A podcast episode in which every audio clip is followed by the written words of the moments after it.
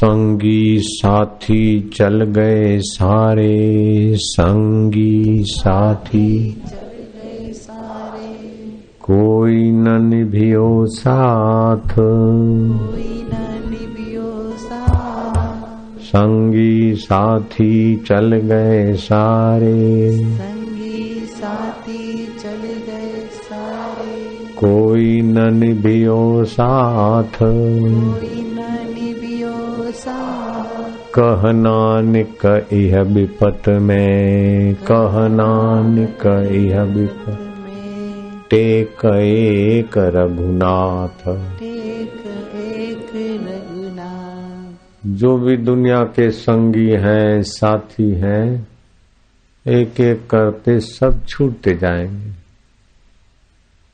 स्नेही से स्नेही निकटवर्ती से निकटवर्ती छूटता ही जाएगा। ये प्राकृतिक नियम है। कितना भी एक दूसरे को संभालो, लेकिन छूटते ही जाएँगे। संगी साथी चल गए सारे, कोई न निभियो साथ। कह नानक यह विपत में। टेक एक रघुनाथ। परमात्मा ही इस जीवात्मा का वास्तविक आश्रय स्थान है। बाहर के आश्रय कितने भी मिले छूटते जाएँगे। बचपन के कितने ही खिलौनों का आश्रय था छूट गया, दोस्तों का आश्रय था छूट गया, नौकरी का आश्रय था क्या क्या आश्रय थे, सब छूटते जाएँगे। आखिरी ये जीवात्मा का, ये शरीर को अपना, जो शरीर अपना मानता है, ये शरीर का आश्रय भी छूट जाएगा। ऐसे दिन भी आएँगे पक्के। कितना भी उसको हटाओ तो नहीं हटेंगे। बाहर के आश्रय तो छूट जाएँगे सब चीज़ें, लेकिन ये शरीर भी छूट जाएगा। शरीर छूट जाए उसके पहले परमात्मा आश्रय में स्वीकृति हो जाए। स्वीकृति के बाद प्रवेश होता है। भगवत आश्रय की स्वीकृति मन से हो जाए कि हमको तो भगवत आश्रय चाहिए। और भगवत आश्रय की स्वीकृति होते ही भगवत तत्व में जीवात्मा का प्रवेश होता है। तो भगवत तत्व कोई एक ऐसी चीज़ नहीं है कि यहाँ से आके दिख वो ही भगवत तत्व ब्रह्म है, फिर जीवात्मा को उस ब्रह्म परमात्मा तत्व का ज्ञान हो जाता है। वो ब्रह्म परमात्मा का ज्ञान जब तक नहीं हुआ, तब तक खतरे से खाली नहीं है कोई भी जीव। हो कितना भी धन हो, हार्ट अटैक हुआ तो धन क्या काम आएगा एक्सीडेंट हुआ तो धन क्या काम आए? और मरना है, ये बात पक्की है तो धन क्या काम आए? ऐसी दुनिया की कोई भी चीज़ के आश्रय सब छूटते जाएँगे संगी साथी चल गए सारे, कोई न निभियो साथ। कोई आपसे साथ निभाना चाहता है तो भी नहीं निभा सकेगा। भगवान राम दशरथ के साथ साथ निभा सके क्या? दशरथ जी राम जी के साथ वन में जा सके क्या? कौशल्या, पांडव, युधिष्ठर, कृष्ण, अकेले अकेले।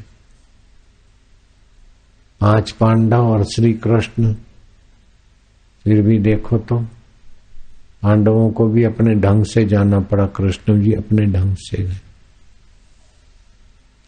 ये संसार की रीति है।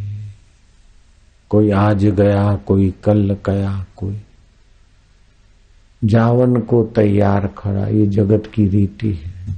इसमें बुद्धिमान वह है कि आश्रय टूट जाए उसके पहले। परमात्मा आश्रय, परमात्मा प्रीति, परमात्मा ज्ञान।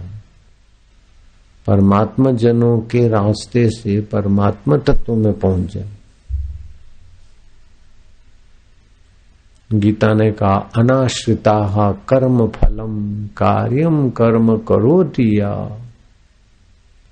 कर्म के फल का आश्रय छोड़कर, ईश्वर प्राप्ति के लिए जो कर्म करता है कार्यम कर्म करोति यह सन्यासी च योगी च, न निराग निरचाक्रिय वह सन्यासी है, वह योगी है। उसने अपने आत्मा से योग कर लिया। एक भूला, दूजा भूला भूला सब संसार, विण भूला एक गोरखा जिसको गुरु का आधार। जिसने गुरु प्रसाद का आश्रय लिया, उसने वो भूल मिटाई, नहीं तो बाहर के आश्रय जीव ले ले के निराश हो जाते, थक जाते। कोई कूड़ कपट का आश्रय ले, कोई धन का आश्रय ले, कोई सत्ता का आश्रय ले, कोई मित्रों का आश्रय ले, कितने भी आश्रय ले। संगी, साथी, चल गए सारे, ये किसी साधारण व्यक्ति का अनुभव नहीं है। नानक जी के अनुभव।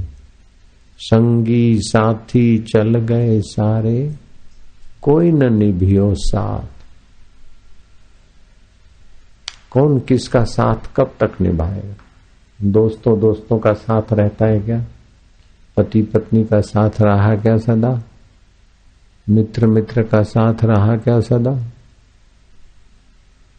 संगी साथी चल गए सारे, कोई न निभियो साथ। कह नानक इह विपत में। टेक एक रघुनाथ। भगवत आश्रय ही वास्तविक में सुरक्षित है। बाकी बाहर के आश्रय तो टूटते टूटते टूटते ही हैं। छूटते छूटते छूटते ही हैं। तो भगवत आश्रय क्योंकि भगवान नित्य है और जीवात्मा भी नित्य है। भगवान चेतन है, जीवात्मा भी चेतन है। चेतन विमल सहज सुख राशि सो माया कृत भयो गोसाई, बंध्यो जीव मरकट की नाई, रामायण में आता है।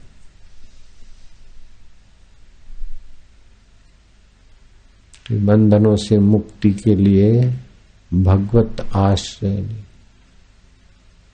भगवत विश्रांति, भगवत ज्ञान, भगवत जनों का संग और भगवत प्रीति अर्थ कर्म।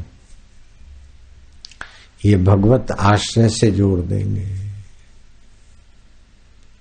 क्योंकि भगवान परले के बाद भी रहते हैं तो जीव भी मरने के बाद रहता है। तो भगवत आश्रय के सिवाय दूसरा कोई भी आश्रय कभी किसी का टिका नहीं, टिक सकता नहीं।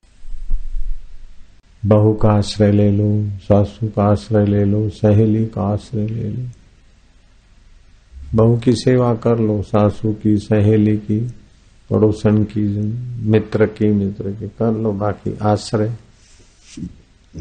भगवान का ही आएगा काम। एक महात्मा बैठे थे, सत्संग शुरू होना था, जोरों की आंधी आई।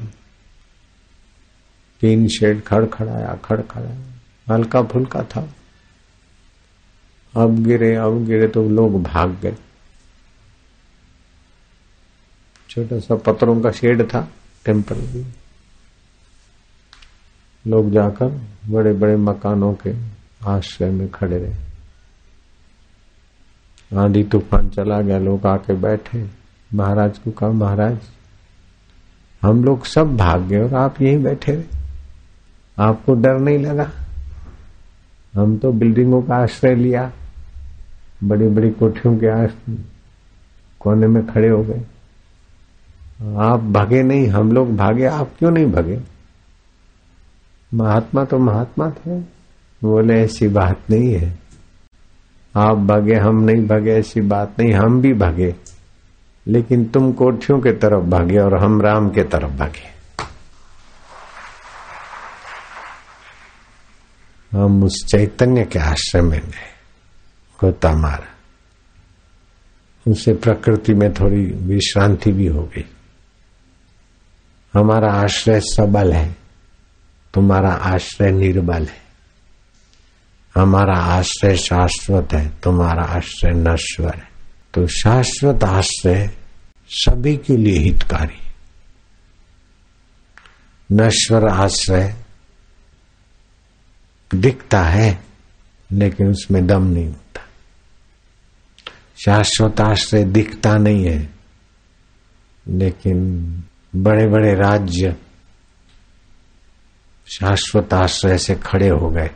और शाश्वत आश्रय से विरुद्ध हुए तो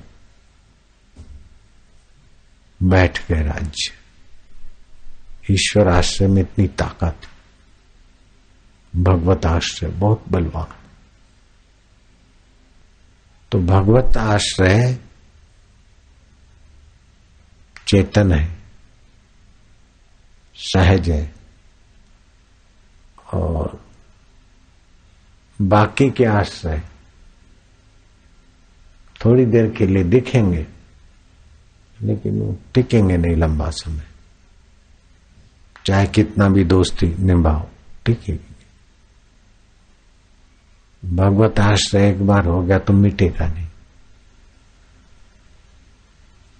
क्योंकि भगवान शाश्वत है, जीवात्मा भी शाश्वत है।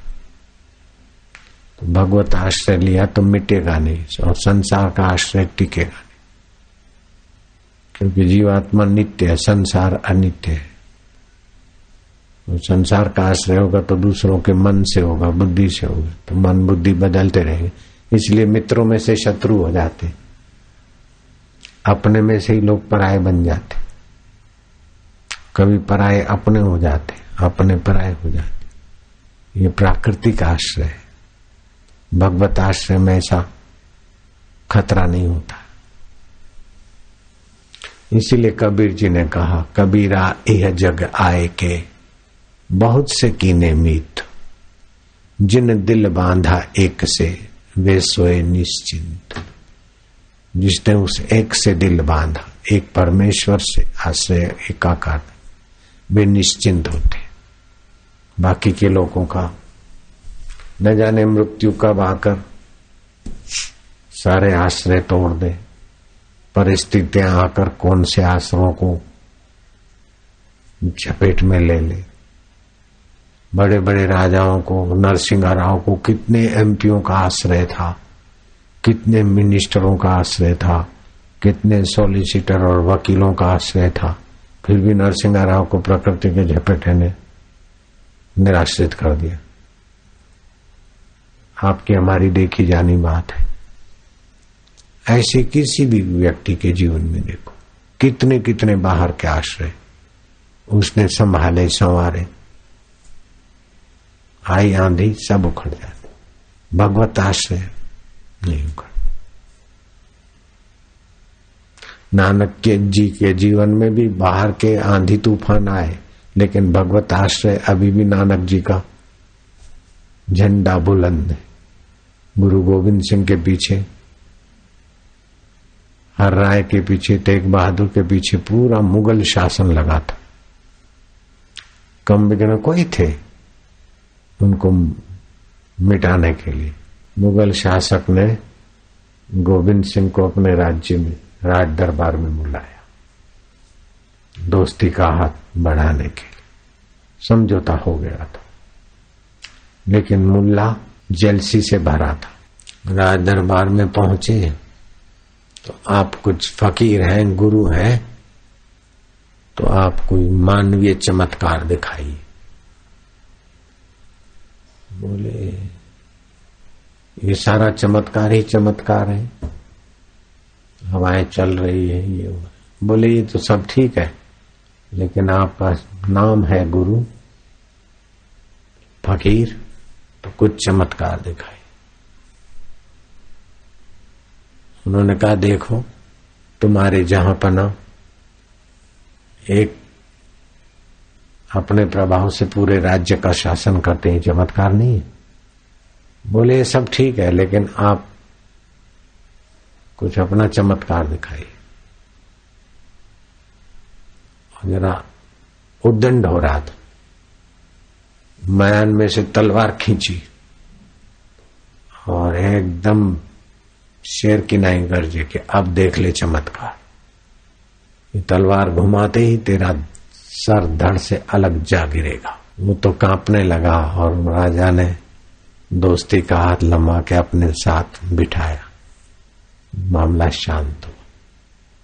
तो राज दरबार में और राजा का खास चमचा और उसके लिए मयान से तलवार निकाल देना। मज़ाक कोई है। लेकिन भगवत आश्रय से निकाला। शासक आ गया। नहीं नहीं नहीं वो मामला शांत।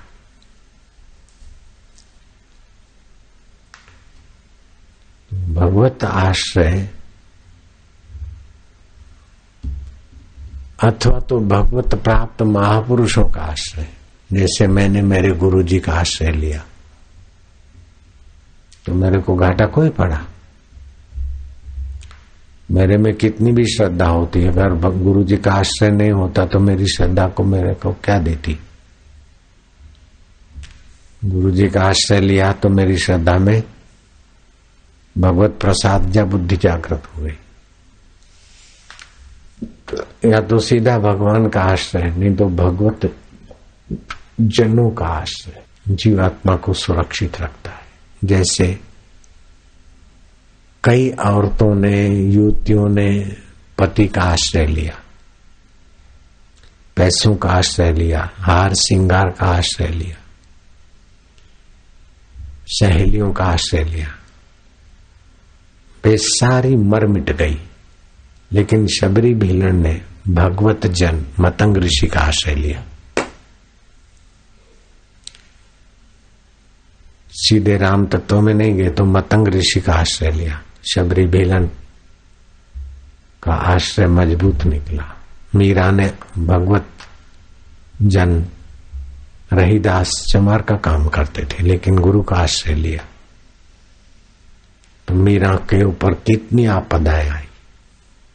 लेकिन मीरा को कोई परवाह नहीं रही। ऐसे एकलव्य ने गुरु का आश्रय लिया। तो अर्जुन की धनुर्विद्या से भी एकलव्य की एकाग्रता और धनुर्विद्या बढ़ी चढ़ी साबित होगी। कई काशी में गए होंगे मेरी उम्र के लोग उस समय पढ़ने, विद्या का आश्रय लिया। कईयों ने सर्टिफिकेट का आश्रय लिया। कईयों ने क्या क्या आश्रय लिया जो मेरी उम्र के उस समय के युवक थे। वो कई तो बूढ़े होके मर गए। कई बीमार होकर बेड पे पड़े हैं, लेकिन मैंने भगवत जन्म, गुरुदेव का आश्रय लिया। तो मैं अभी भी स्वस्थ हूँ, सुखी हूँ और सम्मानित हूँ और भगवान से भगवान से अलग होने की ताकत मुझमें भी नहीं है और भगवान में भी अलग करने की ताकत नहीं। भगवान की वो शक्ति नहीं जो मुझे अपने से अलग कर दे और मेरी वो शक्ति नहीं कि मैं भगवान से अलग हो जाऊँ। भगवत जन महापुरुषों का आश्रय इतनी ऊंचाई दे देता है।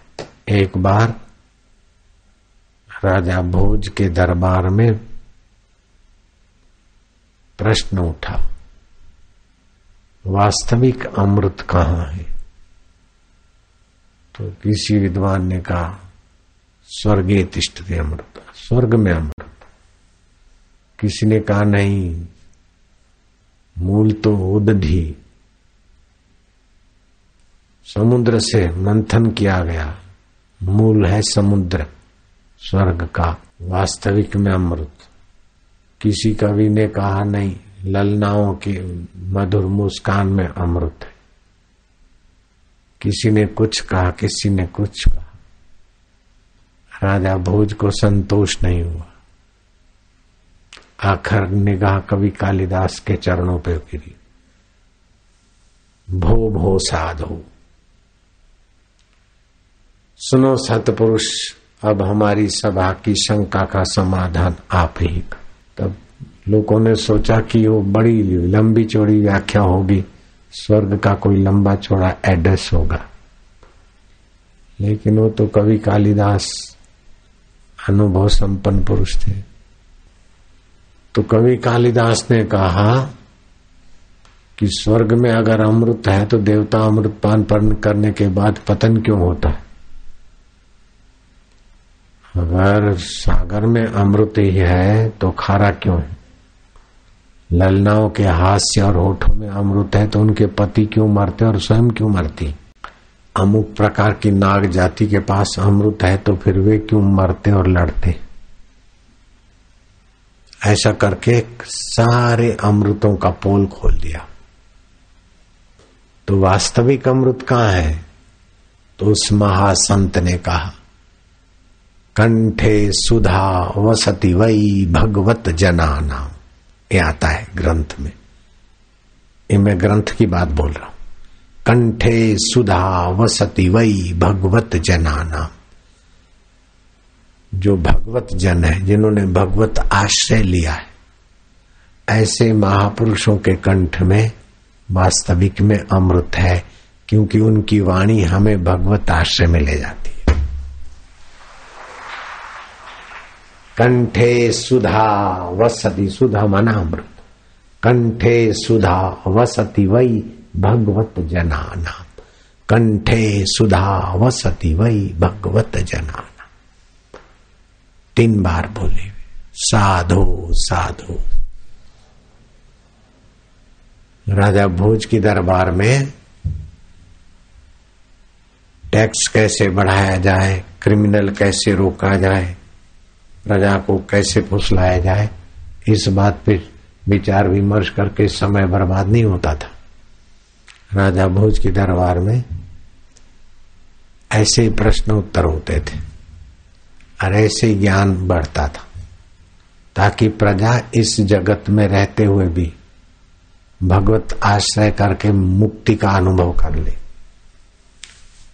विकारों से मुक्ति, भय से मुक्ति, कपट से मुक्ति, चिंता से मुक्ति, भगवत आश्रय सारे बंधनों से पार कर देता है। तो कवि कालिदास, कवि दंडी उस जमाने के बड़े धुरंधर महान पुरुष थे। और केवल कवित्व शक्ति नहीं था। एक तो होता है कुछ अवस्था आती है, व्यक्ति कवि हो जाता है। दूसरा है कि भगवत आश्रय से कवित्व उत्पन्न होना। जैसे माँ मर गई, बाप मर गए, बेटा मोहताज है, ढपली बजाकर प्रीतम पेट भरता है। दस साल की उम्र का अहमदाबाद से बैठता है, शटल गाड़ी में आनंद नडियाद। वहाँ से फिर लौटता है, रात को पेट भरता है, फुटपाथ पे पड़ा रहता है। किसी के बरामदे में पड़ा चोर समझ के कभी पिटाई हो गई तो कभी हलवा पूड़ी मिल गया। एक बार ट्रेन में जा रहा था तो क्या भीख माँगता है? माई बाप, कोई है नहीं। बोलो, हम सत्संग में जाते उस सूरदास प्रीतम को सत्संग में ले गए। 1710 का उसका जन्म था और 1721 की ये घटना है। सत्संग में गया और सत्संग में सत्संग सुना। तो भगवत आश्रय, मंत्र दीक्षा, भगवान और भगवत प्राप्त महापुरुषों का संग और कृपा, वो महिमा सुनी। जीवन बदल गया।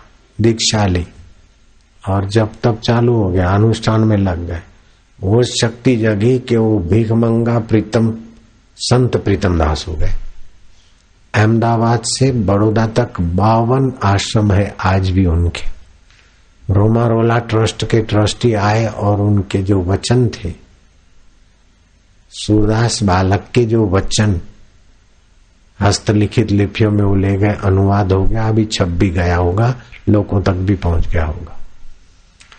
कहे प्रीतम ओढ़ो अण सारे हरि ना जन हरि जेवा, आनंद मंगल करूँ आरती, हरि गुरु संतनी सेवा।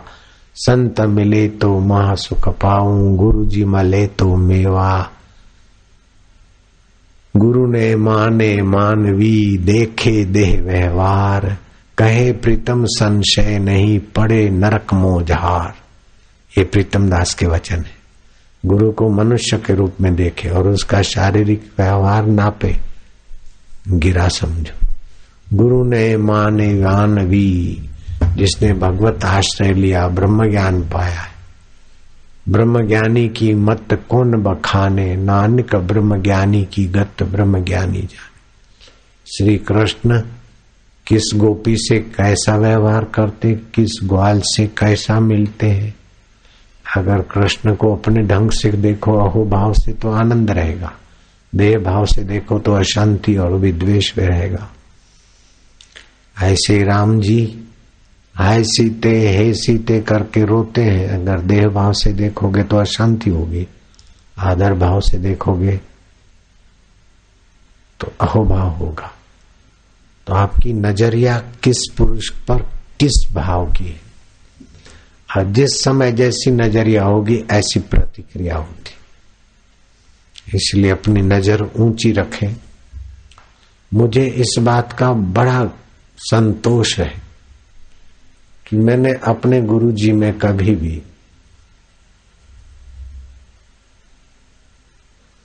नहीं तो गुरु जी के निकट रहना, उठना, बैठना, खाना, पीना ये तो। लेकिन मेरे को क्या पता, क्या गुरु की कृपा मिली कि हम गुरु जी के दर्शन करने गए तो गुरु जी तो आए नहीं है, पधारे नहीं है आ जाएँगे कल आएँगे, हम इंतज़ार करते रहे। तो पास में एक संत, उस समय का बड़ा प्रसिद्ध आदमी था। अभी भी उनका आश्रम है, बिंद्रावन में है नैनीताल के पास कैंची जगह है, उधर है, हनुमानगढ़ी में है, हनुमानगढ़ी उन्हीं का है। उसका संस्थापक जो व्यक्ति था, उनका नाम भी प्रसिद्ध था। तो मैं उनके यहाँ गया। तो घर छोड़कर मैं गुरुजी के पास तो गुरुजी तो आ जाएँगे, कल आएँगे। तो मूंग की दाल उबाल के खाता था। तो सुबह सुबह उधर को गया था टहलने के सुबह मतलब नौ बजे होंगे, पहाड़ में नौ भी सुबह सुबह होता है। नौ, साढ़े नौ। फिर आके खाना वाना बनाऊँगा। तो उस समय तो घिंगरूले बाल थे ऐसे और दाढ़ी वाड़ी ये आए तो अभी जरा।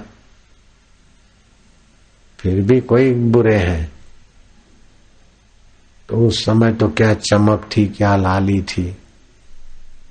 बाईस साल की उम्र में क्या स्मार्टनेस थी? जन्मे थे तभी भी इतने गोरे गोरे थे तो नाम रखा भूरो भूरो, भूरा भूरा भूरा, गोरा गोरा।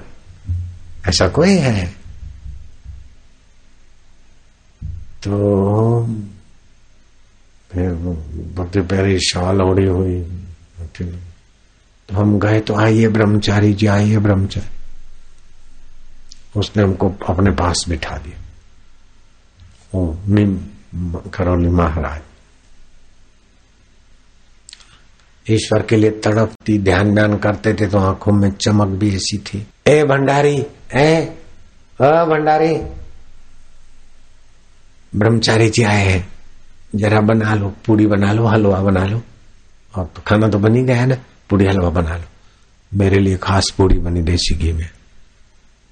काली मिर्च डाली हुई थी, मुझे पक्का याद है। ऐसी पूरी तो सुरेश ने कभी खिलाई नहीं, किसी ने बनाई नहीं। ऐसी फूली फूली मोन डाल के बनाए थे। हमने भी कहा कि सोचा कि भाई बहुत दिन हो गए मूंग की दाल खा के। लगे भोग मिटे रोग। हमने भी महाराज की आज्ञा का पालन कर लिया खूब। जो भी परोसा, जुआनी भी थी फिर बोले, कुछ सुनाइए। तो हमने गीता का छठा अध्याय का श्लोक दो तीन सुनाया, उसकी व्याख्या। सुनाते सुनाते हमारे आँखों में से आँसू। भाव था, तड़प थी ईश्वर के लिए। वो कुछ अलग ही था मामला। अच्छा अच्छा अच्छा वाह ब्रह्मचारी वाह ब्रह्मचारी। वास्तव में मैं ब्रह्मचारी नहीं था, शादी करवाई थी। और फिर देवी को समझाकर चल पड़ा था। ब्रह्मचारी का वेश लेके। सुना है तो बड़े प्रभावित। अच्छा तो आप आप कहाँ ठहरे हैं? तो मैंने, मेरे गुरुदेव का नाम लिया। तो उसके चेहरे पर थोड़ी शिकन आ गई। खटाई खा ली उसके मुँह ने। अच्छा वो सफ़ेद कपड़े वाले सिंधी मार बस फिर मैंने मुँह यूँ घुमाया तो उसको फिर मैंने अपनी आँखों से देखा नहीं। जिसके यहाँ हमें भगवत आश्रय लेना है। चौरासी लाख जन्मों के माता पिता ने जो नहीं दिया, वो जिस पुरुष से लेना है, उस पुरुष के लिए जिनके हृदय में उन्नीस बीस विचार है, उसका मैं मुँह देखूँ, मैं इतना गद्दार नहीं हूँ। मैंने दोबारा उसका मुँह नहीं देखा। मुझे संतोष है अपना गुरु भक्ति पर दोबारा मुँह नहीं देखा मैंने। अगर मैं उसका दोबारा मुँह देखता, कोई घिसी पिटी बात मेरे दिमाग में रख देता तो अभी जो मुझे खजाना है मेरे पास, वो मेरे पास नहीं हो सकता था। तो ये गुरु के द्वार का जो उपकार है, गुरु के सानिध्य और गुरु आश्रय का जो उपकार है जब आदमी निंदकों के संपर्क में आ जाता है, अथवा निगेटिव सोच लेता है तो सारा उपकार को भूल जाता है। तो योग वशिष्ठ में एक कथा आती है, कुत्ते से पूछा गया कि तेरे से भी कोई नीच प्राणी है क्या? बोले हाँ। मैं जिसका खाता हूँ, उससे गद्दारी नहीं करता हूँ। लेकिन वो नीच पुरुष है, जिनका खाते हैं, जिसके आगे मत्था टेकते हैं, उनसे भी गद्दारी करते वो मेरे से नीच है गए बीते ये बात योग वशिष्ठ में भी है और ऋषिकेश में है काली कमली वाले महाराज का स्थान। काली कमली वाले। और काली कमली वाले महाराज ने एक विष्णु पुराण का अनुवाद किया, पक्षपात रहित अनुभव प्रकाश। उसमें भी इस कथा का काफ़ी हिस्सा अपने ढंग से वर्णित है। कि मनुष्य को कम से कम कुत्ते से नीचे नहीं जाना चाहिए। हमने एक बार हमारे गुरुदेव को गुरुजी मान लिया। तो कुत्ता एक बार जिस घर में रहता है ना तो पागल हो जाता है तो घर छोड़ देता है। लेकिन उस घर के स्वामी को, घर का स्वामी जूता मारेगा, गाली देगा, फिर भी कुत्ता भोंकता रहेगा। तब तक भोंकता रहेगा कि अनजान आदमी जब तक मालिक के साथ आकर बैठे नहीं। बातचीत ना करे। बातचीत हो गई, कुत्ता पूछ हिला के चुप करके बैठ जाए। लेकिन आज का मनुष्य, कलयुगी मनुष्य, चौरासी लाख जन्मों के आश्रय निरर्थक हुए, भगवान का आश्रय लेता है। भगवान का आश्रय लेता है, लेकिन भगवान को देखा नहीं। अनजाना देश है, अनमिला पिया है तो भगवान का आश्रय गुरु के थ्रू ही होगा।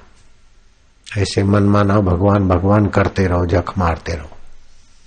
अगर ऐसा होता मन माना भगवान का आश्रय मिल जाता तो भगवान शिव जी पार्वती को वामदेव गुरु से दीक्षा क्यों दिलाते? श्री राम जी वशिष्ठ के चरणों में क्यों आते? श्रद्धा ही फल देती है तो गुरु परंपरा क्यों चली? तो मन से मान लेते कि भाई अपनी श्रद्धा फल देती है। श्रद्धा तो फल दे, तब दे। लेकिन गुरु कृपा ही केवलम शिष्य से परम मंगलम। इस शास्त्र वचन को क्या करोगे फिर? गुरु के सन्मुख जाय के सहे कसोटी दुख, कह कबीर वा दुख पर कोटि वारू सुख। अगर कबीर जी को, कबीर जी की अकेली श्रद्धा ही काम देती गुरु जी के पास नहीं जाते तो कबीर जुल्हा कबीर रह जाते, संत कबीर नहीं बन सकते थे, अगर गुरु की कृपा नहीं मिलती। आसुमल आसुमल सेठ आसुमल हो सकते थे, बिल्डर आसुमल हो जाते, धनी निर्धन आसुमल हो जाते, लेकिन गुरु का आश्रय नहीं लेते तो आसुमल सेठ बन जाते, बिल्डर बन जाते, नेता बन जाते लेकिन आसुमल से आशाराम गुरु की कृपा ने ही बनाया है। मैं स्वीकार करता हूँ। मैं तो ऐसा मानता हूँ। आपको गुरु कृपा का महत्व न पता चले तो ये आपकी अपनी समझ है। मैं आपसे सहमत नहीं हो सकता हूँ। किसी की बेवकूफ़ी है तो उसके पास है। मैं उसकी बेवकूफ़ी में सहमत नहीं हो सकता। शास्त्र कहते, तीर्थ नाये एक फल, संत मिले फल चार, सतगुरु मिले अनंत फल, और वो अनंत फल मुझे मिला है। तीर्थ नाये एक फल, संत मिले फल चार, सतगुरु मिले अनंत फल, कहत कबीर विचार। यह तन विष की बेलरी। खाते और एसिड बन जाता है या तो विष्टा बन जाती। क्या भरा है तुम्हारे शरीर? चमड़ा हटाओ, देखो क्या भरा है। फिर भी ऐसे शरीर में गुरु की कृपा आपकी चरण रज पूजने योग्य हो जाती। आपकी वाणी ग्रंथ साहब बन जाती। सत्संग के ग्रंथ बन जाए आपकी कैसेटें लोग आदर से देखते सुनते। है क्या? भरा क्या मसाला है? दो हड्डियाँ, आड़ी हड्डियाँ, मांस, मज्जा, मल, मूत्र, थूक, लीट कफ वात। लेकिन गुरु कृपा इसी शरीर को कैसा अमृत की खान बना देती। यह तन विष की बेलरी गुरु अमृत की खान, सिर दीजे सतगुरु मिले तो भी सस्ता जान। एक तरफ़ तो सिर देकर सतगुरु मिले तो सस्ता है, और दूसरे तरफ़ आदमी मन चला हो जाता है तो सतगुरु का त्याग करने में देर नहीं करता है। आज के कलयुग के आदमी की कैसी बुद्धि। दुनिया के सारे आश्रय छूट जाए तो छूट जाए, लेकिन सदगुरु आश्रय, भगवत आश्रय किसी भी कीमत पे छोड़ना बिल्कुल बेवकूफ़ी है, खतरनाक बेवकूफ़ी। तो मुझे संतोष है, मैंने अपने सतगुरु का आश्रय नहीं, और हमने निभाई। और निभाने में हमें क्या क्या कसरतें करनी पड़ी, वो आप देखो ने तो आपकी आँखों से आँसू बरसेंगे। जो गुरु जी का खास सेवक था, वो बड़ा राजनीति वाला। और सारे के सारे उसी के संपर्क में थे। मैं तो नया बंदा। और मेरे में गुरु जी को कुछ दिखा होगा तो गुरु जी थोड़ा मेरे को नजीक लाए तो मैं उसकी आँख की ककरी बन गया। मैं उसके निशाने पे ही रहता था। मेरा गुरु जी का जो पर्सनल सेवक था और कूटनीति का माहिर था, मैं उसके निशाने पे ही रहा। उसने पूरे आश्रम वासियों को अपने पक्ष में कर रखा था। एक तरफ़ पूरा आश्रम और वो और एक तरफ़ में अकेला।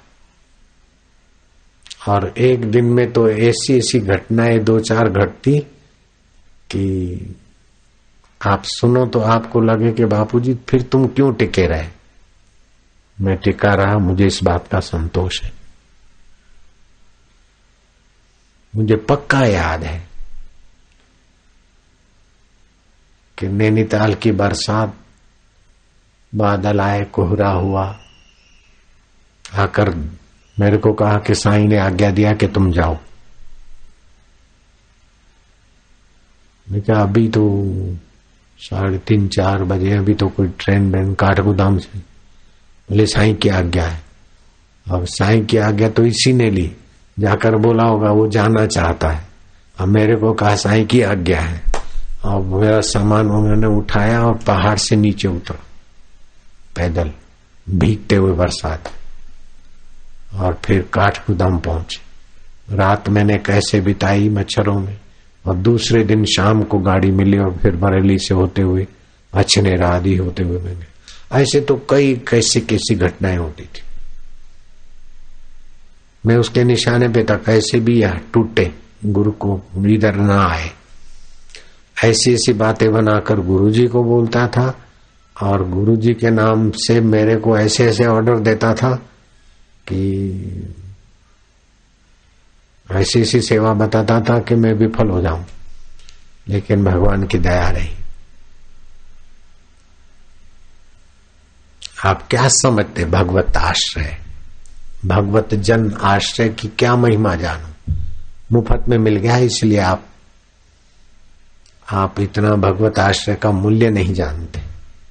हम जानते थे। भगवत जनों का आश्रय का मूल्य हम जानते थे।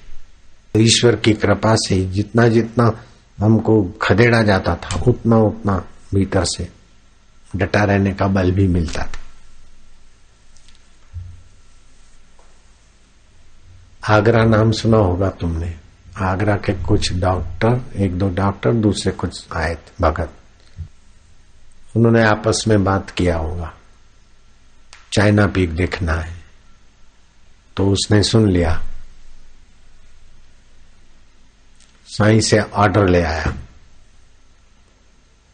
मैंने तो कहा, चाइना पीक का नाम ही नहीं सुना था। साई की आज्ञा है, इनको चाइना पीक दिखा के आओ। रात, देर रात को सुना के गया और सुबह अंधेरे अंधेरे में जाना है। और मुझे पता नहीं चाइना पी कहाँ होता है। मैं उन पाँच छह बंदों को ले गया। देखने वाली प्रसिद्ध जगह है तो नाम पूछते पूछते हम पहाड़ी पे नैनीताल के बाद से पगडंडी जाती थोड़ा सा। तो मौसम अंधेरे अंधेरे में थोड़ा चले, सूरज उदय हो, इतने में तो महाराज कोहरा और ओले पड़े जो ऊपर चढ़ गए थे, वो लौट रहे थे। तो ये छह बंदे मेरे को क्या हमें नहीं चलना, मैं क्या साई की आज्ञा है? चलो। थोड़ा चले फिर कोहरे बोरे में, तब ओले में थोड़ा बैठे, फिर चले, फिर तो दो वचन सुनाओ ऐसी तोबा करा दी उन छह बंदों ने, उसमें दो तीन मोटे थे। मोटे आदमी की नियत वैसे भी हो जाती खोटी। आखिर बोलते, यार तू क्या हमारे पीछे पड़ा है? हमको नहीं आना है ना। हमने तोबा करी, घिसी करी। मैं क्या, हमको आज्ञा मिली है कि इनको दिखा के आओ तो मैं तुमको बिना दिखाए कैसे छोड़ूँगा? कभी हाथ जोड़ना पड़ा जहाँ झुकना पड़ा, झुक गए। कभी रुबाब मारा, रुबाब भी नपातुला मारते ऐसे करते करते करते करते साढ़े बारह, एक बजे तक उनको पहुँचा। छह बजे के चले और एक बजे पहुँचे। और वहाँ मौसम साफ़। सारे लोग भाग गए तो वो दूरबीन वाले भी फ्री बैठे थे। आ जाओ बाबू जी आ जाओ बराबर देखा, ये चाइना पीक है ये चाइना का पहाड़ी, चाइना का पहाड़ी है। वो बड़े खुश हुए। लौटे तो दौड़ते दौड़ते शाम को सूरज डूबने पर लौटे। तो साई ने पूछा कि कहाँ गए थे? बोले, साई, आपने वो भेज दिया ना वो आशाराम। तोबा है साई, उसने तो क्या किया? उन्होंने सारी बात सुनाई साई। तो बोले अच्छा तो उसने देखा है क्या चाइना भी? बोले, नहीं, वो मैं हमको देखने को ले गया था, पूछ के हम लोग तो पहुँच गए तो कभी तो हाथा जोड़ी करे, कभी कैसे करे, बोले, साई ने आज्ञा दी है तो मैं तुमको दिखा के आऊँगा. तो बोले, फिर क्या हुआ? बोले, साई, मौसम खराब था, सारी पब्लिक वापस आ गई थी। लेकिन ये तुम्हारा जो है ना, साधक साधक नहीं बोलते थे, ये जो को है ना, जो को आए वो आशाराम छोकरो, उन्होंने एड़ी खड़ी पक्का कही, ऐसा पक्का पकड़ लिया कि साई की आज्ञा है। तो मेरे कोई तो काम करना है। तो साई इतने खुश हुए। प्यू! जो साई की आज्ञा मानते तो प्रकृति ने उसकी आज्ञा मान ली, सूरज उग गया ने, देख ले। उनको तो बाहर का चाइना पिक मिला, मुझे तो गुरु का अंत पिक मिल गया। फिर तो हालाँकि बापू को इतना पता ही नहीं था कि मैंने देखा है कि नहीं देखा। उन्होंने ऐसे हवाई, मेरे निशाने पे था मैं तो। जो आदमी निशाने पे होता उससे कैसा सलूक किया जाता है? और वो सारे आश्रम में जो भगत आते थे, उनको वो अपने पक्ष में रखता था। और मेरे पर निशान रख देखो, शादी किया, घर से भाग के आता कमा नहीं सकता, इधर आके पड़ा है। इसको कुछ समझाओ। मैं एक दिन में दस तोला सोना खरीद के कोने में रख दू इतना कमाता था।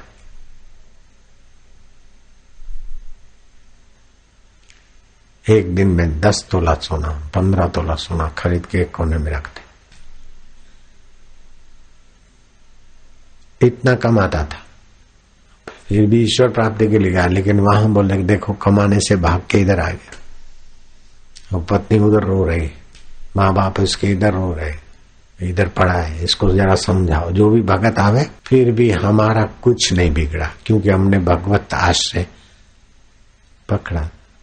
अब उसने ऐसे ऐसे खेल किए, जब गुरुजी का शरीर शांत हुआ तो गुरुजी का ही यूनिफॉर्म सिला के रखी थी, पहन के, साई ने हमको गद्दी दे दी। मैं बैठे भले गद्दी पे दो तीन महीना पे पेट की तकलीफ़ हुई और ऐसा एनिमा वेनिमा करके ऐसे ढंग से मरा कि हाय भगवान, उसकी करनी का फल देखकर हमको आके ईश्वर क्या क्या लीला करते बत्तीस साल पहले मर गया हो। मेरी उम्र का था, मेरे से छह महीना बड़ा था।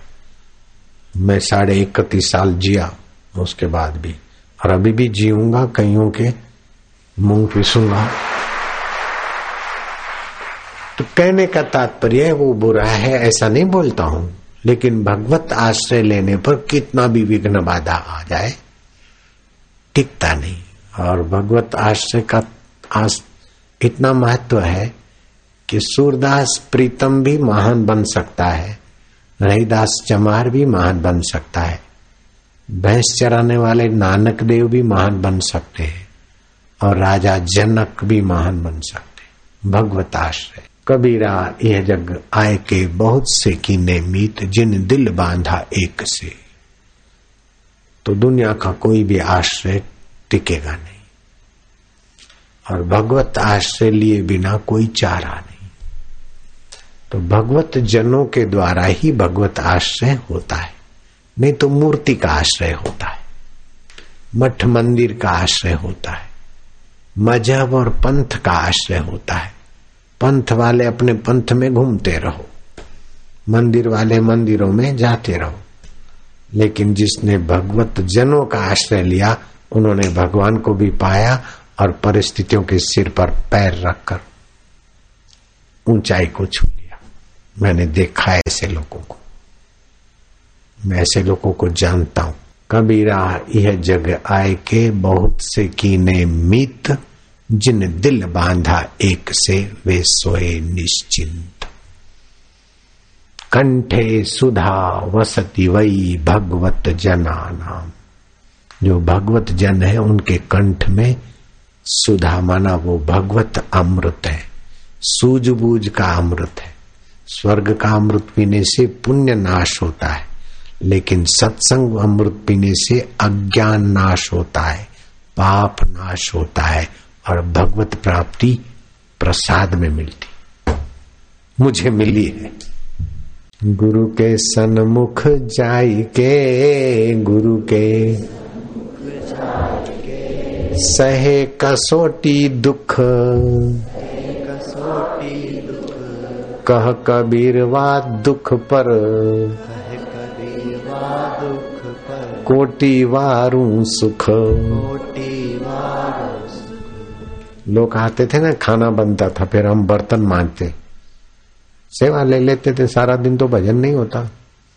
तो बर्तन मांजते, पहाड़ की मिट्टी तो हाथ में नगर सेठ के बेटे भूतपूर्व तो पहाड़ की मिट्टी से हाथ में थोड़ा उंगलियों में थोड़ा खून बह जाता।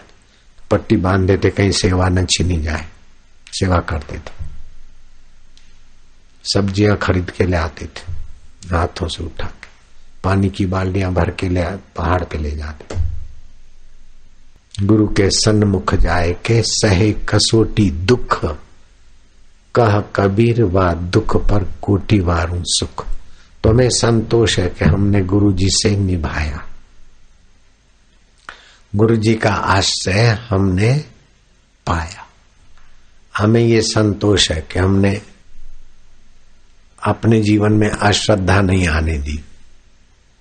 खाली उसने यूँ कहा कि फला ने मारा चेहरे पर जरा सा मैंने फिर आँख उठा के नहीं देखा उसको। तुम्हारी ताकत हो तो मेरे गुरु जी की निंदा करके दिखाओ फिर देखो मेरा रूप क्या होता है।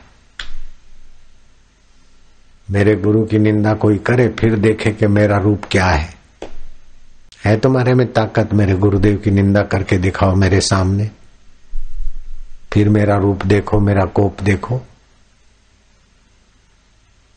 अपने एक बार गुरु माना और उसकी निंदा सुने, वो शिष्य कहलाने के लायक रहा कि नहीं, वही सोचे।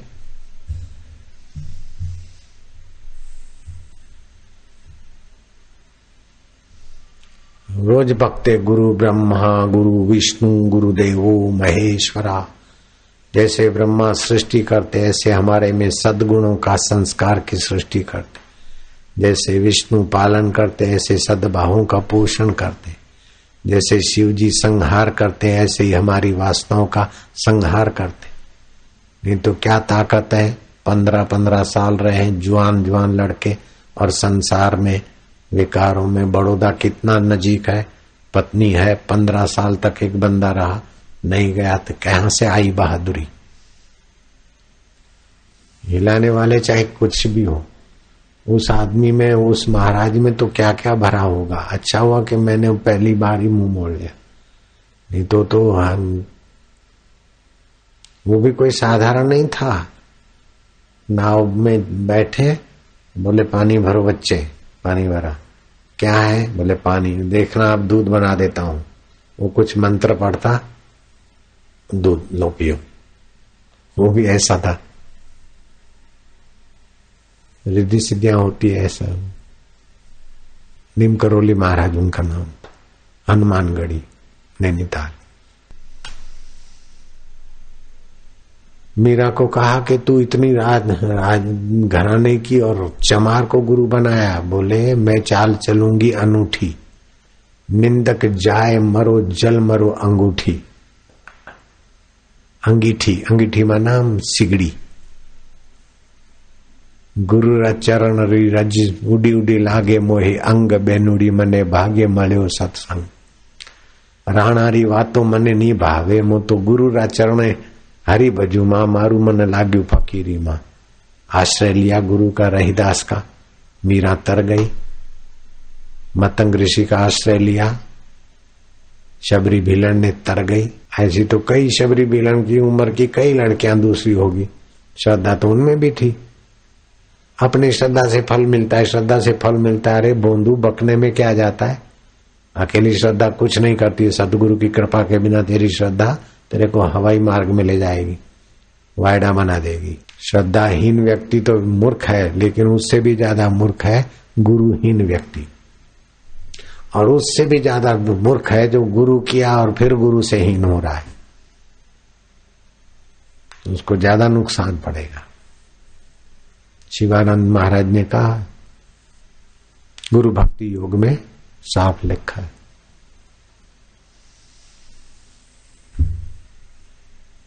तो गुरु प्रसाद जा बुद्धि मिलती है गुरु के प्रति आदर भाव से। और इस प्रसाद से सारे दुखों का अंत होता है। बिल्डर होने से, पैसा होने से दुखों का अंत नहीं होगा। प्रसिद्ध होने से दुखों का अंत नहीं होगा। भगवत प्रसाद या बुद्धि, भगवान को जानने वाली बुद्धि बनेगी, तब दुखों का अंत होगा।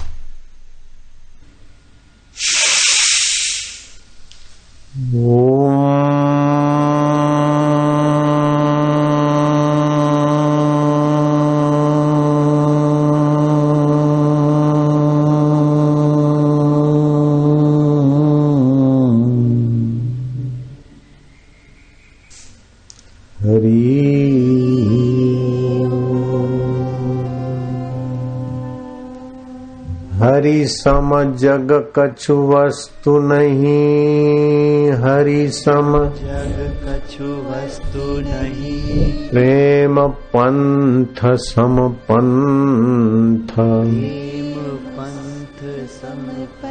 सतगुरु सम सज्जन नहीं। सम नहीं। गीता सम नहीं ग्रंथ। हरि ओम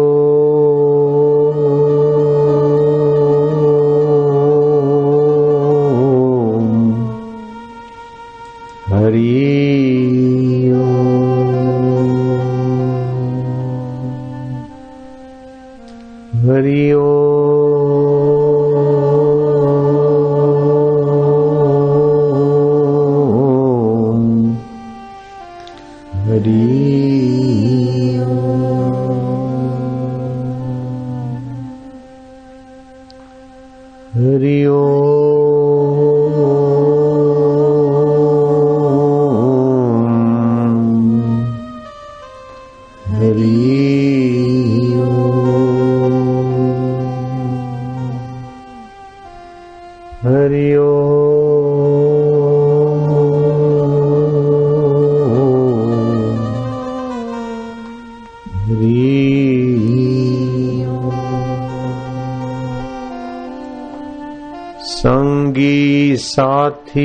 चल गए सारे। संगी साथी चले गए सारे। कोई न निभियो साथ। कोई न निभियो साथ। कह नानक यह विपत में। कह विपत में। टेक एक रघुनाथ।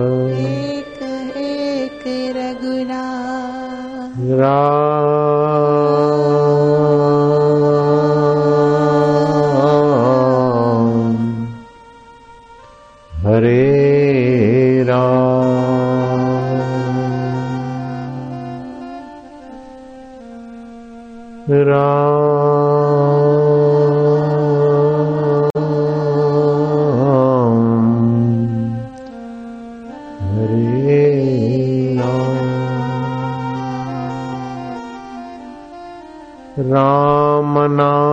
के कारणे।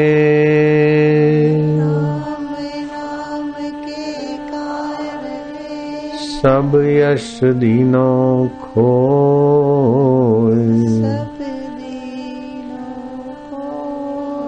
मूरख जाने घट गयो।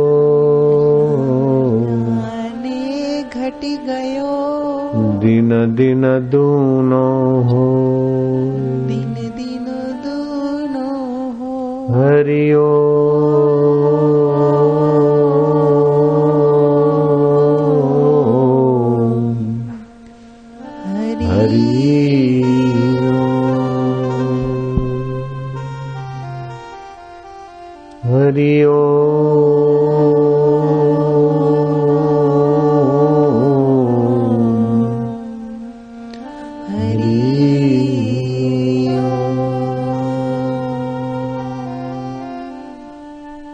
फिरत फिरत प्रभु आइयो। फिरत फिरत प्रभु आइयो। करियो तो शरणाय करियो तो शरणा नानक की प्रभु बेनती।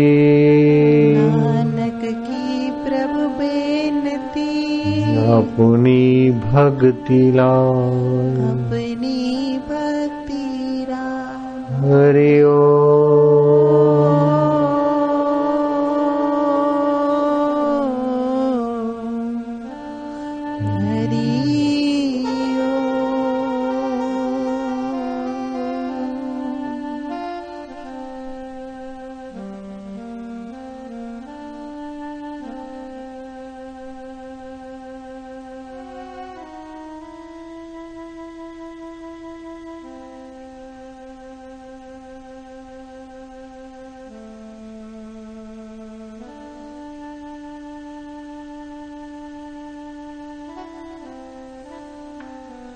तो जीवात्मा अमर है और परमात्मा अमर है।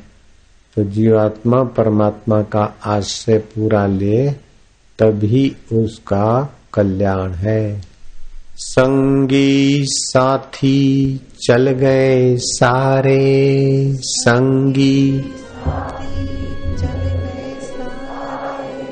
कोई न निभियो साथ। साथ कह नानक यह विपत में।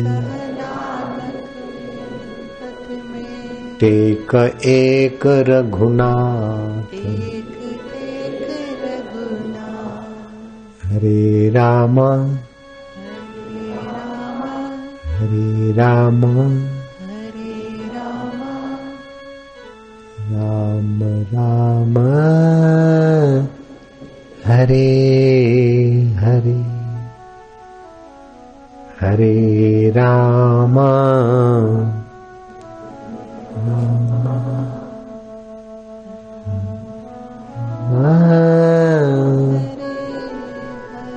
प्यार से, प्रीतिपूर्वक, हे भगवान, हमें तुम्हारा आश्रय मिले। हरे राम।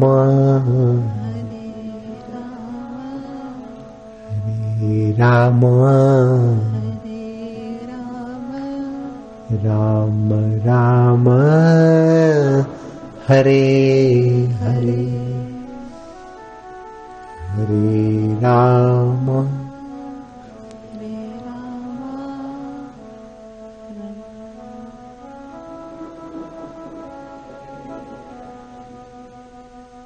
हरे राम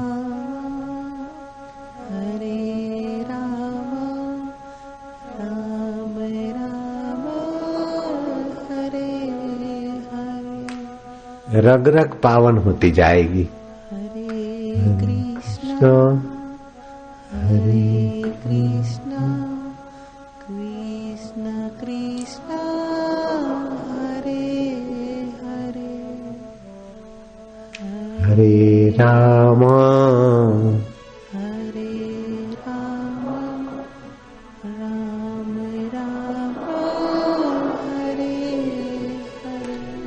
संगी साथी चल गए सारे। संगी साथी चल गए सारे। कोई न निभियो साथ। कोई न निभियो साथ। कह नानक यह विपत में। कह नानक यह विपत में। टेक एक रघुनाथ। एक एक रघुना। हरे रामा। हरे राम। हरे राम। हरे राम। राम राम। हरे हरे। हरे कृष्णा। कृष्ण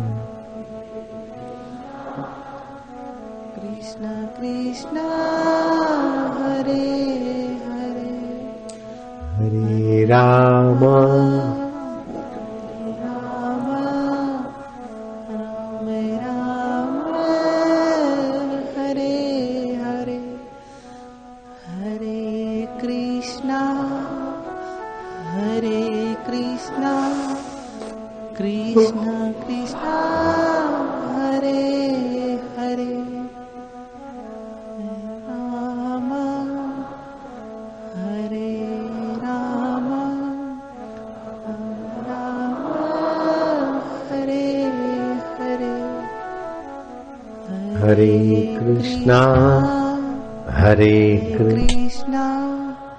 कृष्णा कृष्ण हरे हरे।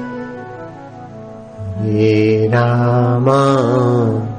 हरे राम राम राम हरे हरे। हरे कृष्णा हरे कृष्णा कृष्ण। कृष्ण हरे हरे हरे राम हरे राम राम राम हरे हरे हरे कृष्णा हरे कृष्णा कृष्ण कृष्ण।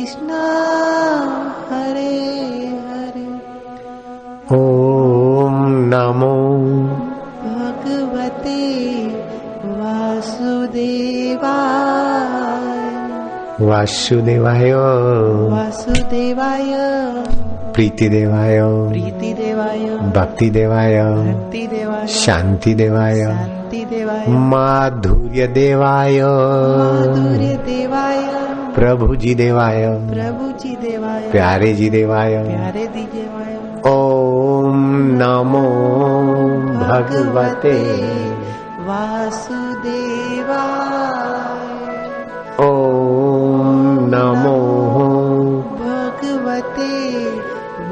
वासुदेवाय इसको बोलते चित्त की शीतलता।